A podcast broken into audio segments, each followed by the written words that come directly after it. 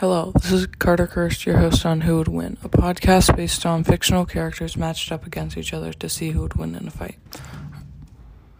Our second contestants will be Captain America and his shield versus $12.4 billion Tony Stark, or more commonly known as Iron Man. Captain America, as many of you probably know pretty well by now, is a superhero who was injected with super soldier serum back in World War II and was given a shield made out of vibranium one of the strongest elements in the world, and has since been the leader of the Avengers. Iron Man, or Tony Stark, is a wealthy business American business magnate, playboy, philanthropist, inventor, and ingenious scientist. However, Tony Stark was not always Iron Man. Before being kidnapped, he was the CEO of Stark Industries, a company developing highly dangerous military weapons.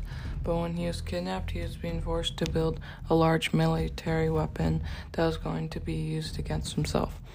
While held captive, instead of building the missile, he built his first Iron Man suit. We all know that these two contestants have been matched against each other so many times that even I've lost count. But here we go. First round abilities. Iron Man's powers include superhuman strength and durability. This would mean if someone without this power would be struck by lightning, it would cause a lot more damage to them than to someone without this without this ability. Flight. Pretty simple. You can fly. Repulsor rays that eject from his hands and chest. Very iconic but overlooked. Pulse bolts. Bullets, but just made of repulsor energy. An electromagnetic electromagnetic pulse generator, a device used to fry almost any other device in the area. An energy shield, a transparent shield that is made up of energy. Freeze beam freezes basically everything in its, in its path. Manipulation of magnetic fields, emitting sonic blasts and creating three dimensional holographs. Captain America has superhuman strength and durability, same thing as before. Is immune to fatigue. He will never get tired.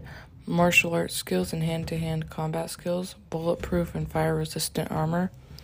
Super healing, soup heals super fast cannot get drunk because of his insane metabolism, can pick up Thor's hammer, one of the very few to be able to do so, stunted aging, resistant to hypnosis, enhanced intelligence, very good eyesight, very good artist, very useless but cool. So, good. The good thing about Iron Man's powers are that they're u- very useful in combat, but he doesn't have quite as many as Captain America.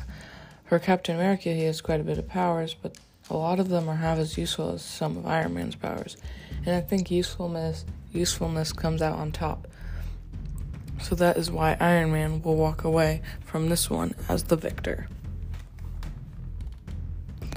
Moving on. Second round, previous battles. Okay, they tied. Of course they tied. How could they not tie? In the end, they both had beaten each other three times. And here's the movies and comics they fought in. Iron Man won against Superman in Iron Man number 2 128 slash Captain America number 341, 1988, Civil War Nostalgia 1 through 7, 2006 through 7, X Factor number 231, 2012, Captain America Annual number 9, 1990. Captain America once against Iron Man in Tales of Suspense number 58, 1964. Iron Man number 172, 1983, Captain America Annual number ni- number 9 in 1990. So basically, if Captain America wins this next round, then both contestants will be tied 1 to 1. But if Iron Man can come out on top, then he'll win the battle looks slash suits. For this round, we are going to talk about the many suits these two beings possess. Then we will go in more depth on which wardrobe of suits is more powerful on a rating scale 1 to 10. 10 being 1 utterly ama- 10 being amazing, 1 being utterly horrible. Why talk about suits, you ask? Well, for two reasons. My first being that I love the creative suits that these supers come up with and how they look and how they look. Secondly, s- certain suits are meant for certain occasions and missions and have specific, specific, specific capabilities to do certain things. So Iron Man has 19 suits that he actually wore, according to Screen Rant, and Captain America has 8 suits, according to Cinema Blend. So for Iron Man, there's Mark I. Iron Man, I gave it a 3. It's the first suit in the Iron Man trilogy. Mark II. Iron Man, I gave it a 7. It's the first official suit. Mark III. Iron Man, gave it an 8. First used to save lives or be a superhero. Mark IV. Iron Man 2, I gave it a 7. It's a first suit with the biological waste disposal mechanism. Mark V. Iron Man 2, I gave it a 4. The first Take It Anywhere suit. Mark VI. Iron Man 2 and the Avengers, I gave it a 7. First suit without a circle arc reactor. Mark VII. The Avengers, gave it a 7. First used to save him from falling off Stark Tower. Mark XLII. Iron Man 3, I gave it a 9. First suit to be able to be used without someone being in it. The Iron Legion armors, Iron Iron Man 3, four of which he wears are Mark XX X III, Mark XVI, Mark XL, Mark XV. I gave these a 7. Mark X L I I I. Avengers Age of Ultron gave an 8. First used made after promise to not keep going on his armor building venture. Mark X L I V. Avengers Age of Ultron 9 first suit created to be able to withstand the wrath of the Hulk. Mark XLV. Avengers Age of Ultron 9. I give it a 9. Mark XLVI. Captain America Civil War. Gave it a 7.